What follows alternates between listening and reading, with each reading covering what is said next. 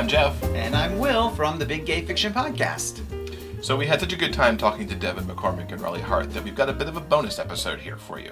15 more minutes of our interview with them in which we talk about kind of the difference between their co-writing and solo projects, why they go self-publishing, the amazing time they had writing the book, owning it, and this whole surprise book release strategy that they've got going on. So here's a look at that. Where do you think the differences are in tone or feel between your individual books and what you do together? You take that. I think you both have to. First. No, I'm curious what you're going to say. I don't know. They're curious. I think I'm more willing to. It's very interesting. I do not go as like dirty necessarily. And dirty might not even be the right word. I won't get as like. I don't know how to say it. That's good. I don't get as like.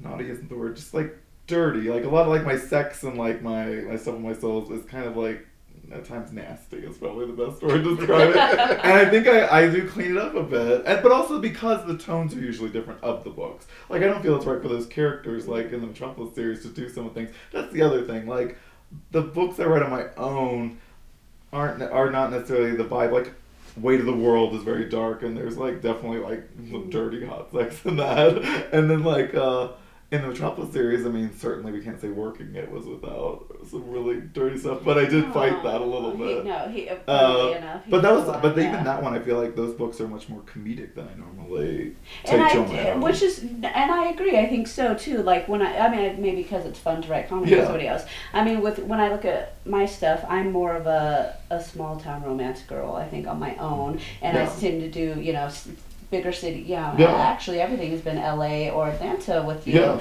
and so, and I do think, I mean, outside of Weight of the World, I do have a my guys are a little cockier with you, and which I love, and I think I do think she picks up on the fact that I really like the way that like, well, you're just so good at it, so like that sort of combative, sort of like Up for the Challenge was perfect for it because I feel like we've done so many books, and she, like, I feel like Travis was a really good cocky character in Metropolis, and I kind of wanted to, up another level. And, like, with another character, like, because Gary was kind of, like, he was more timid, he was more, like, he wasn't at that level yet, and he kind of had to grow into the person who could kind of be there to challenge Travis, whereas in Alpha Challenge it was kind of fun because they were both, like, busting each other's balls the whole time, and that was exciting, I felt like, it was, to do. But I think the funny thing is I think that because he is such an outgoing, fun person and funny all of the time. And my books don't typically have as much humor on my own that I don't think people realize that I can be funny. And so they think like all the funny stuff is you a lot of the time. And it's like best characters based on like she'll do like something really clever, like a witty joke. And they'll think it's like his life. And I'm like, no, I promise I thought that on my own. I can be funny too. But your MF is funnier. We talked about this. No, and I think that my tone is different as my Ray. But I think if those readers had read it, they would recognize my voice in it. I think I never even thought about it because I read so much your MF that it just seemed like, this is how she writes. So it's just a funny, thing. But we do know, and we notice things about each other's like styles that even I think as reading our stuff, just solo stuff, that we notice more when we're writing together. That we're like, she likes doing that, or sure. And that's fun. Yeah.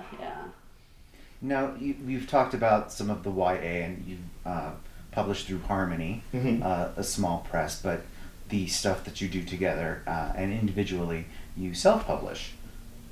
What did you just automatically know right away that we're going to do this all ourselves, or especially maybe even with Weight of the World, did you want you take this question because this is more about where you were at in your career and your because I was self-publishing and I was going to self-publish, but I feel like at the time when we were doing that, I was like coming out of Harmony Inc. I self-published like Cheating Bastard, Lying Bastard, but I feel like you had more expertise that I kind of learned from. It felt right, I think. I mean, for what we were writing, I think where we were both at, you know, we love, I mean, it's great. I love publishers. I've done big press, small press, you know, I've done it all. And so I love the freedom in self-publishing. And I think that sometimes, especially even when you look at Weight of the World, because, you know, we wouldn't have wanted to change anything in that story. And I think that sometimes, you know, you don't always have that freedom, and with different topics and stuff like that, you know, we just knew that was the right decision for that story. And nowadays, honestly, what I see a lot with self-publishing that I love that makes it difficult is that you're like, when you're self-publisher, you can choose your A team. You can choose the editor you know is going to do it right. You can get the copy editor that you know is going to like clean it up the way you want. You can get all the proof. If you want extra proofers, you can grab some extra proofers. You know, if you want a fabulous cover, then you go and you hunt that down. You're not waiting on just a company to send you and like be like, what do you think of these concepts that you didn't necessarily have a great amount of say, and you usually have a certain amount, but so you know. So basically we're control freaks. No. I know, but I like the fact that you get to choose the things that represent this thing that you created that you're very proud of. Mm-hmm. So do you take on the task yourselves, or do you have people to like take on the task of producing the book while you guys go on to write the next? Like editors, just the editors and stuff like that, but everything else. Like covers were pretty hardcore. But super picky. We don't have the same taste, which is nice because we will fight a lot about it. Not fight, but it takes us forever. We're like, I'll be like, I'll find like the perfect image that's gorgeous, and he's like, what? And I'm like, what is wrong with you? Like, how do you not see how perfect it is? And then he does the same thing to me, exactly. But when we do I'm right. But when we do find something, I feel like it's extra. Like we know it's right. Like, if once we find, like owning it. Like, that was the hardest one for us. Impossible. And like, I mean, and we even bought like 2 images that we didn't even use because we were like, no, we have to settle for, and we just couldn't. And then like the second we saw, like we were both like, oh. Well, that's so funny. I loved it. I adored it, but I, you know, because of our taste, like I was scared. I played it cool, and I was like, I kind of remember this image. What do you think about that? And she was like, oh my god! I'm like, thank god. Well, no, because then it was a different one, and I was like, I love him. He's really cute, and like I loved it. And he's like, oh well, there's this other. And then I was like, oh my god, no, the other one. And that's how we came. And he was like, oh my god, about the same thing, and it was perfect. And it was perfect. That was Derek. It was Derek. Yes, Derek. Yes, Derek. No. And that was an amazing book to write. It was, yeah. What made it amazing? The characters. Yeah. I mean, Jackson was unexpected, I think, or a lot of people, in a good way. No, that was scary because everyone was so excited. I don't think either of us were ready for that. And they loved him so much, and we did not expect that. And then Jackson, no one knew him. Yeah. And so it's like, Jackson has to be really friggin' good because he's got to compete, or not compete, but like, they need to fall in love with him the same way that they've fallen in love with Derek. And they need to think, you know, that he deserves it. And so it was really scary and hard, and I love their dynamic. I mean the caretaker thing is just my thing, so I love that and they were both like they were both similar in so many ways, but different in the right places. It was just amazing, and they were like it really is those, they're those characters who just are like puzzle pieces, and you just see how easily they go together, and they just like right from the get-go. I just love that he wanted Derek to know, like, dude, you're worth more, you know, like, it's okay that you want to do, it's not that, but when we do this, we're going to do it because we both want to, and not because you just feel like you have to, you know, and I think that showed Derek a lot, and I love that part of it, you know? Yeah, I love that book a lot. I actually love all 3 of those books a lot, but especially Daddy Jackson and Derek. I think that it... Well, not in traditional terms, it wasn't a slow burn, but the way he kept putting Daryl off. Oh, and we actually talked about that because at one point we were getting nervous. We're like, people are going to be like... It was a while. Like, I usually sex on page one, and I'm like, what are we doing? No, but it's usually early a lot, so it was. And we're like, people are going to be wondering what we were doing, but it was so right for them. Yeah, exactly. It was right. It was right. And I wasn't even flinching, which was weird because I would like, in a solo, I will typically be like, page one, set. This is words. Like, wait, you know... But that felt really right when it did all come together. That's really funny. Page one sex, because yesterday in Q&A, Reese Ward was like, "Page one dead body." I agree with that. That's another good one. Such a divergent course there. Yeah. I think it's something that I think the two of you have seemed to have mastered is the surprise book release. Just one day you kind of show up on social media and it's like, boop, oh, we have a book out. And I was curious if it is as effortless as it seems, or is there a truckload of planning that goes into there has to be a something that comes up. Even if something is simple, and I don't think a lot of people think about this is, you know, you don't want to come out when the hottest book in town is coming out. Yes, like, and you don't, and you don't want to be the jerk who comes out, you know, like, yeah, that's right, I screwed this person over today. You're like, no. Like, but you just want to, I think you want it to also be kind of, you're sensing, like, where everybody's at, and, like, you're like, okay, I think this is good. I have this project I want to do in October. Like, what are we doing right now? When are we going to release? Like, because the one that came after Weight of the World was a surprise release, and we did, obviously, Weight of the World was a surprise release. And I was like, and the other part of it is, how many surprises did you do before people aren't surprised? Like, yeah, exactly. Like, I mean, So. Well, I think it's something that's become a little bit more standard over time is when people who are self-publishing invest so much time and effort and energy into a book, they want to build up that release and make sure it seems like extra special.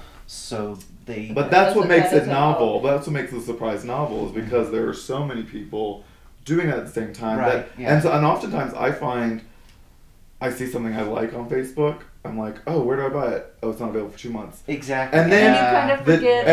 The nature of Facebook hides posts. Yeah. But you don't necessarily see it again. But and if you've been talking about it, I think sometimes for a month or seeing the cover pop up or whatever, then it doesn't feel as, oh my God, this is so exciting. Yes. I have to buy it right now, you know. Whereas if I see like a cover come up that I like and a synopsis and it's like just up my alley, I'm like, I'm going to one click that personally. Mm-hmm. So that's how I feel like I'm appealing to people like who think like me in that way. Where I'm like, that they're like, this is right in my alley. I want to buy this right now and read it tonight. Because I came from traditional, and so I was nervous about that at first. So I'm thinking, I have to have a pre-order, I have to, But it doesn't. Like, it can hurt you sometimes to do it that way. So, what's the thought process between this book will be a surprise and this book's going to have the pre-order window and all the traditional trimmings of a book release? I think for me, it's just whether I'm writing with him or not most of the time. I mean, we told people about those. But even I haven't done any besides this unless I was working with you. So still, your guy I didn't do a surprise release for. I did a lot of pre-promotion. I did a lot of like, this is it, and mainly because I can't surprise people again if I never know. So I think it's just when something felt like the first one we did together because no one even knew we were friends, and they were like, were like, holy, like, who are these two together? And like, they have a book, so that was like super exciting. And then Metropolis, because it was like the first one, faking it was because it was a new idea. We did it, and then the others we didn't, and then.